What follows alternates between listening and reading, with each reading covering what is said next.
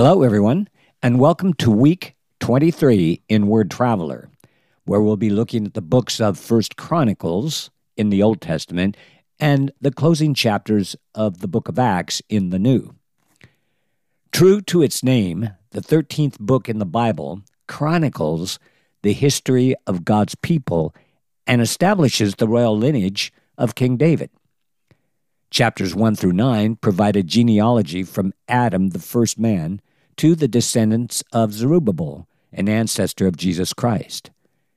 The remainder of First Chronicles recounts the life and mighty exploits of King David, who concluded his 40-year reign singing the praises of God.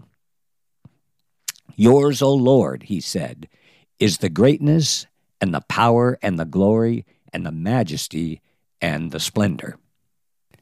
The final chapters in the book of Acts portray Paul at the height of his apostolic career, having started many local churches during his three missionary journeys between Palestine and Greece.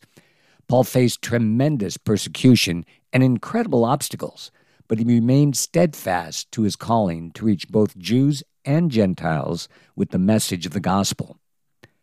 While preparing for his final departure from Jerusalem, that is, a voyage to Rome and the likelihood of martyrdom, Paul found strength to fulfill the purpose of God from the words of Christ which were spoken to his heart.